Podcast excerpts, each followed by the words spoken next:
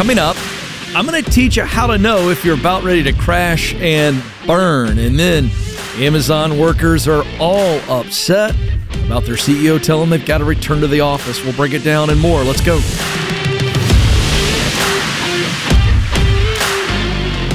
Helping you win in your work so that you're winning in your life. This is the Ken Coleman Show. How do you know if you're about ready to crash and burn? Well, it's when you're doing three consistent things on a regular basis, and we're going to create a visual for you to unpack this. Because crashing and burning seems to be very obvious that you would see that, right? It turns out that's not the case. And we'll take some real life personal uh, examples here and we're going to tie it to your professional life. So I just bought my kid a car, his first car, and we were going through all of the the buttons and you know getting him used to it. It's an older car; it's like a 2004, and so just getting him familiar with everything on the dashboard and how everything works. And um, I was going through all of the things around the steering wheel, and we came to the cruise control uh, uh, buttons and the and the, the way it works on this car. And, and it, you know, he's 17 years old. He's heard the term cruise control, but it's not something that I think he's terribly familiar with. And so I said to him quickly, I kind of, I, I, I cruised over the cruise control. I, I, I said, well, this is the cruise control thing, but you're not going to use that very often. And he goes, why? I go, I, I want you paying attention. I want you, I want you engaged. And so this is the dad coming out in me.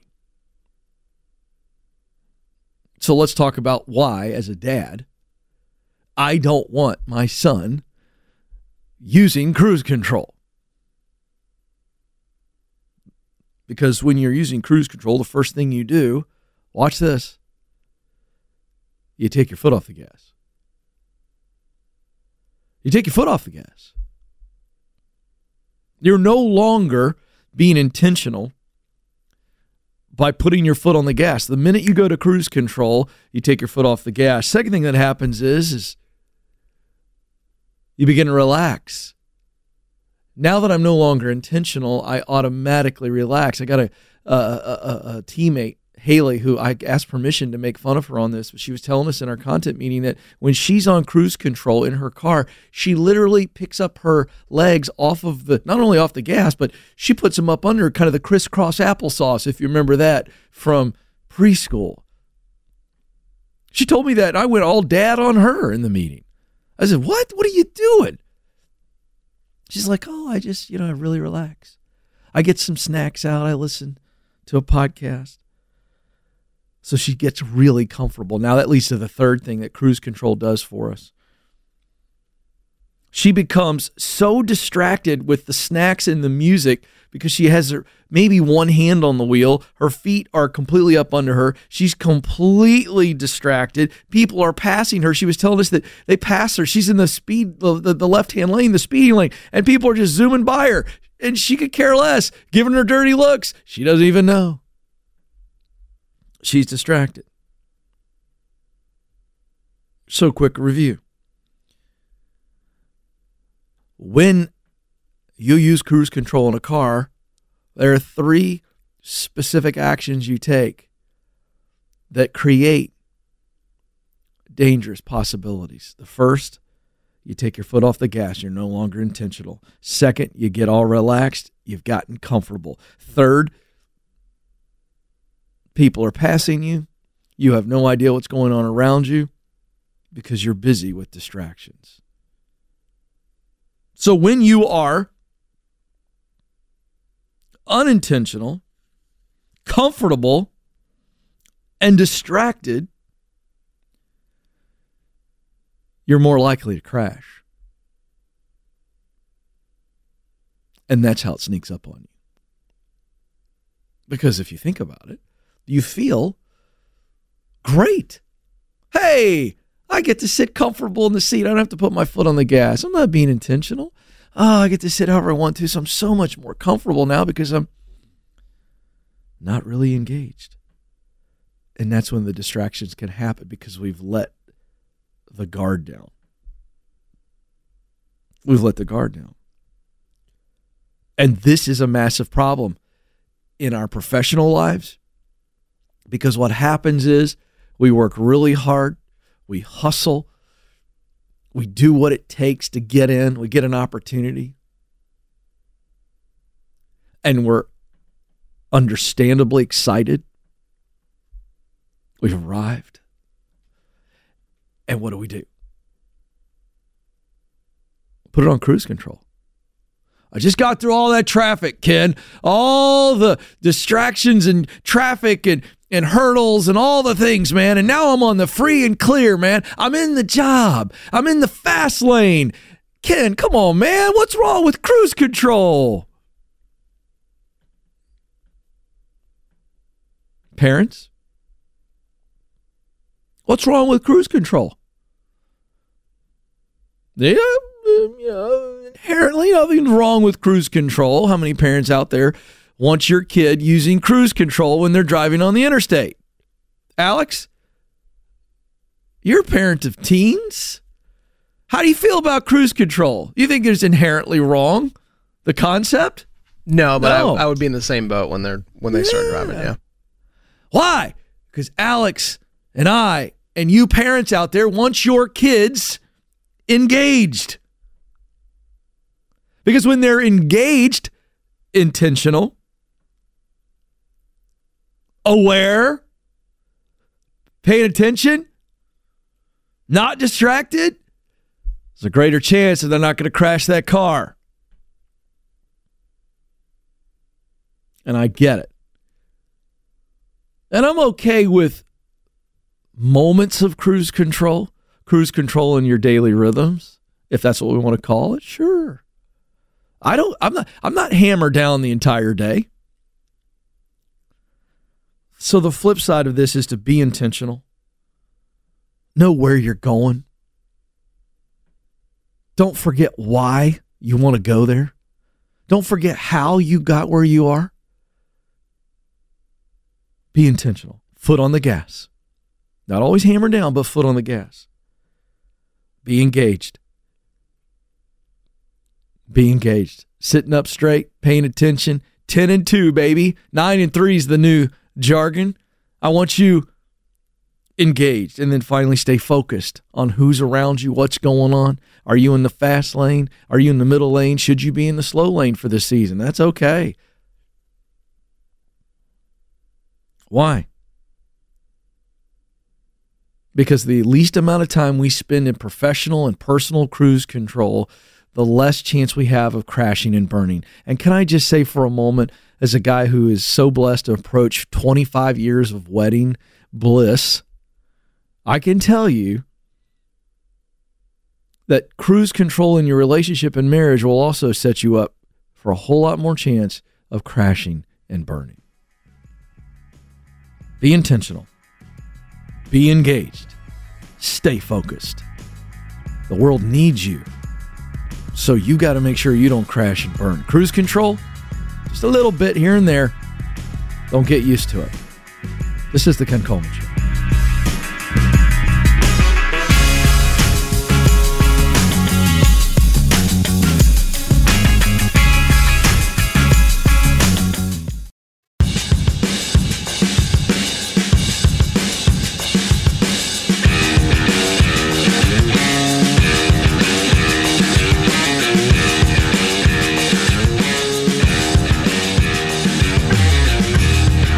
Welcome back to the Ken Coleman Show. Thrilled to have you with us, helping you get unstuck and become unstoppable. If you are enjoying the show, it's helping you. Would you help us spread the word? You are the greatest marketing strategy in the world. Here's how you do it. If you're uh, watching via YouTube, subscribe to the channel, please, and share an episode or a clip, whatever you're watching. Then, if you're listening via podcast, give us a follow and a five star review and share an episode, would you? We would be so grateful. All right. it's getting hot. There's a song, I want to say it's by Nelly. And, you know, the way YouTube is now with all the licensing, I can't play music, but I, I, I, I guess it's not. Is there anything wrong with me quoting a song, Alex? Okay, so I think Nelly's got a song where it's basically like "It's getting hot in here," something like that. Does that make sense? Of course, it doesn't sound that bad. I somehow redneck that up. What? Right, her, right, and uh, it's getting hot for the snowflakes. That's so I'm thinking of Nelly. I know, I know, Alex. You're going. Is he on his meds? Uh, I am, but if I could play the song, Joe, back in the day uh, on WDUN, uh, Joe would have a Nelly bump and that we would play. And, and I would use it to say, hey, snowflakes, those of you who don't think you can handle life back in the office, it's getting hot. It's getting hot in her. Woo! Latest headline. Amazon workers want Andy Jassy, who's the CEO of Amazon, uh, to cancel the return to office plan. Now, Alex, I got some thoughts on this too. Oh, I'm, I'm just warning you, you snowflakes. you're, go, you're already going to be mad at me, so I've just decided to embrace it because maybe I'll get you mad enough to pay attention because I do think you have to be careful. I'm not anti-remote and I don't think less of remote workers. What I am is anti griping and I'm anti protesting. Wait a second, Ken. You say you're a man of the people. I am. Well, what do you think about the First Amendment? I would die for it. But I'll explain why I'm anti protesting in the work environment in a second. So here's the news. Uh, Andy Jassy, Amazon CEO, announced last week that Amazon's corporate staffers will be required to be at their desks at least three days per week. Now, let's just start there. they didn't say five days a week, they said at least three. I don't want to come back. Shortly after Jassy's announcement, employees started a remote advocacy channel on Amazon's internal Slack messaging system to tout the merits of remote work and push back on the return to the office mandate. More than 14,000 employees had joined the group as of Tuesday of this week. The remote advocacy channel members have also drafted a petition, Alex. I mean, it wasn't enough that they created a group and they decided to let Amazon executives know all of the positives of remote work. They're they're informing their leadership. Okay. That's good. That's good. And then they want to push back. But then they drafted a petition. now it's serious. We have put our name on the petition. We don't want to come back to the office.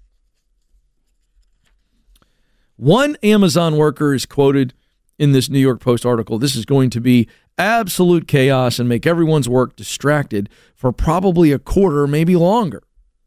It's hard to be productive with so much uncertainty injected into our lives. And again, where is the uncertainty? You're going to be required to come back to the office at least three days a week. This you can be certain of. Where's the uncertainty? what? They just told you. You're going to make you come back three days a week. So, does that suck? Okay, sure. But what are your options? Well, there are two do it or leave. But they think that the third option is the only option. The third option being protesting. We're going to sign a petition. We are going to create a work group.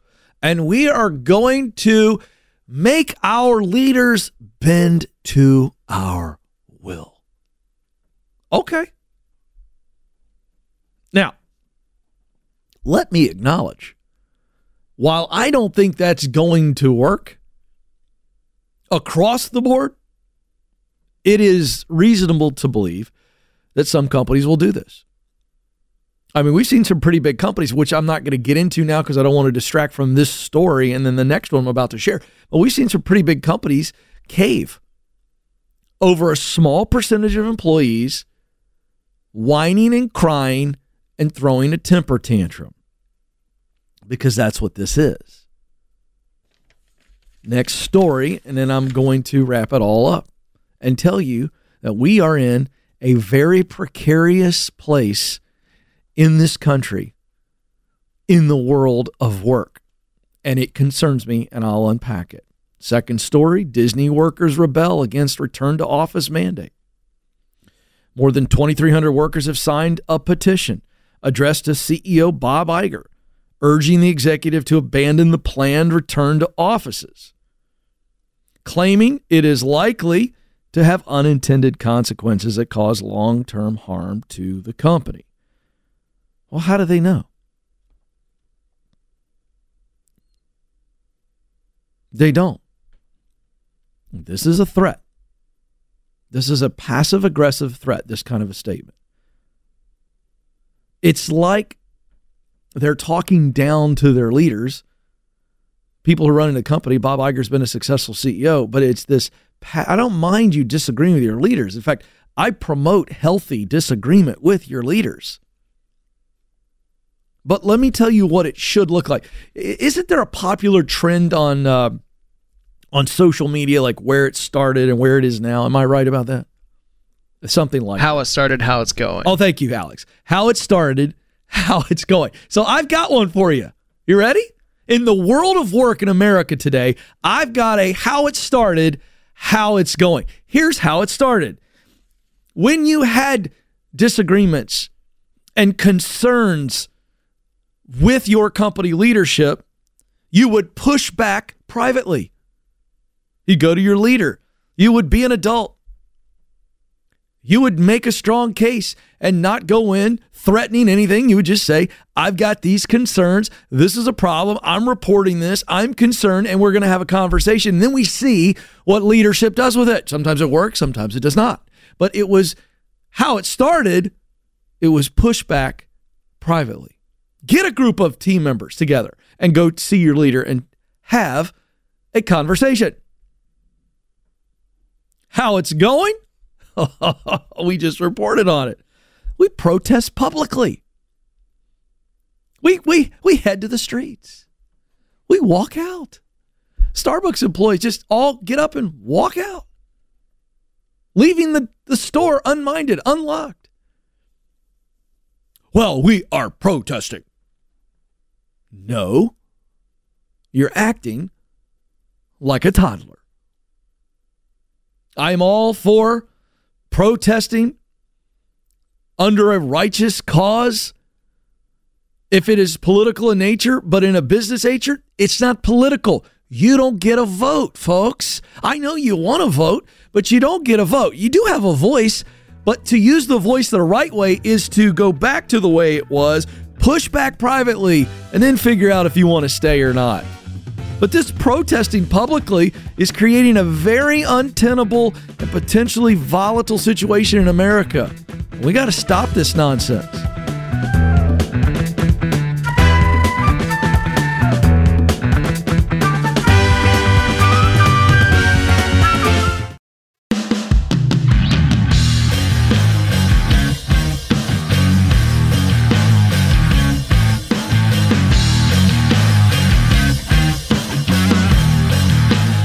You were created to fill a unique role in and through your work. That means you are needed and it means you must do it.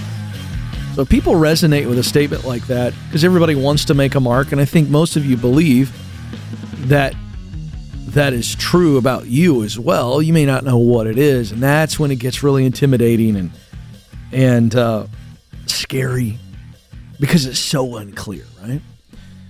Well, I've created a tool that in about 15 to 18 minutes is going to give you self awareness and clarity to the likes that you've never experienced in your life by simply allowing you to look into you and identify what you do best, what work you enjoy doing, and what results motivate you.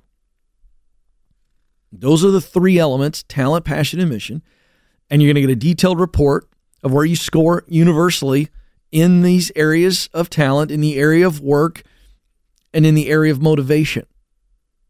And it has helped hundreds of thousands of people. It's called the Get Clear Career Assessment. You can get it at kencoleman.com slash assessment. Beyond the detailed report, you also get a purpose statement that is designed for you to put on your mirror, put on your refrigerator door, put on your bedroom door, get it in your top desk drawer, and it is going to give you tremendous clarity and confidence as you always are moving forward in life. You know that you're on purpose, you're in your sweet spot because of that powerful compass. And that's really what this tool is a compass to point you and keep you headed the right direction. KenColeman.com slash assessment, KenColeman.com slash assessment. All right. I love taking your questions uh, through different mediums like uh, our Facebook group, um, our Facebook page, our LinkedIn page, our Instagram page, Twitter. Good grief. Here we go down the list. Um, and also our email address uh, and YouTube. Thank you. I can't keep up with it all. It's, too much. It's too much. Um, and our email address is ask at kencoleman.com. Okay, so um, Sydney from our YouTube video, here is why white collar jobs are in danger. Uh, this video did very well, and she has a question about it. Why must employer employee relations always be characterized as a battle? Because I think there is a battle. And I think that this is the mentality it's us versus them. And until that changes, I think it's important to point out that the the norm, the cultural expectation from most people, right or wrong in their particular workplace, is that it is us versus them. Now, there are some very healthy companies with very healthy leaders atop. And you don't have an us versus them type mentality going on, and the culture is very, very different. But I am if she's asking uh, why I refer to it as a battle that's being waged, uh, that's what's happening when you've got Amazon workers trying to unionize, major companies laying people off in the middle of the night, not even telling them what's going on. That's a battle. That's a war. That ain't healthy. That's not good. So it's on both sides of the aisle bad bosses, bad leadership, immature workers, selfish workers. I mean, that's what we're dealing with and I'm going to comment on it as I see it. Kathy writes in, How do I get over the fear of rejection from job searching? There's only one way to get over the fear of rejection, and that is to get rejected. You know, I was, I was talking with my daughter the other night. She's in the seventh grade, and gosh, let's just hope that middle school girls never take over the world. We're screwed. You want to talk about mass apocalypse. Middle school girls are about as mean and nasty as anybody I've ever met. They're just mean. Now, middle school boys are stupid. So I want to equally offend everybody. Uh, middle school boys are stupid and, and they're operating on very, very small percentage of their brain. But middle school girls, watch your back. They nasty mean, brutal. So I was telling my daughter, look, this this like back and forth, and you know, I'm with this group one week, and then this girl's not even talking to me the next day, and I don't even know what happened. I, I you know, I I can't explain it to her. I I have no solution other than to say, this is part of friendship, this is a part of relationship, and so this is true in love and it's true in work. The only way to overcome the fear of rejection is to accept the fact that you're going to get rejected. And then when you get rejected, step into it fully and get over it. And then the more you do it, it eventually loses its sting. We get a lot of questions like this one from uh, Emery and Emery and Angela. We're kind of combining these. My husband is not happy in his job. How do I support him and help him find a job that makes him happy? Oh my gosh. Uh, this is very, very difficult for you two ladies, the wife. And by the way, vice versa, if it were if it were men asking about their wives. And the reason it's so difficult is because as the spouse, you're the closest to this person who feels helpless and hopeless. And because they feel that way, you want to reach over, grab my hand, babe, and pull them out, right? You, you, that is your natural spousal reaction. It's good and it's healthy, but it gets unhealthy when you offer that on a continuous basis and they aren't ready to receive it. And then all of a sudden you go from this person whose heart is absolutely pure, who wants to help them and they feel that and they appreciate that and eventually it turns into why are you picking on me? Why are you judging me? Why are you nagging me? I don't need you. I don't want you. And oh now it turns into a nasty relationship situation. So you have to avoid that tension. And so in my opinion the only way to do it is to never turn yourself into their reminder their coach. You have to stay their wife in this situation, ladies. Just be the loving, supportive wife. Asking questions and letting him share his feelings, his fears, his doubts, and then engage there, not by counterpointing, but understanding first and foremost. They need to feel very, very safe because it, it begins to become tension when you're like, why are they being so lazy? I got to tell you, your husband is not lazy, he's lost. You ever seen a person who's lost make a whole lot of forward progress? No, they're paralyzed. There's a whole cocktail of emotions going on. So, what you have to do is ask questions about their feelings, listen, encourage them based on their feelings, and when we can get them to a place where they feel hope and they don't feel any judgment, they don't feel less than, they have a good shot at coming out of it. Then make sure that you're that they are surrounded by other positive people. If you want to do anything, make some connections for them. Don't force it, but make some connections for them. But your only role, and this is really hard because you want to do more, but you can only support by listening and encouraging. You cannot coach. You cannot remind. You just have to listen and encourage, pull back from the advice, pull back on the pressure. And this is a tough thing, but you're not alone in this. And I would recommend that that, you know, positive, healthy friends in their life share not too much, but share what's going on because I think the more they're surrounded, the the quicker they come out of this malaise because they're embarrassed, they're humiliated, they're confused, discouraged. These are horrible feelings. And so we don't want them to be alone and they can't be alone with just you. You need help. So surround them by friends and family members.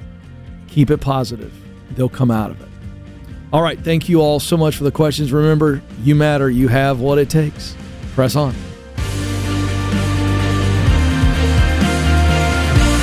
Thanks for listening to The Ken Coleman Show.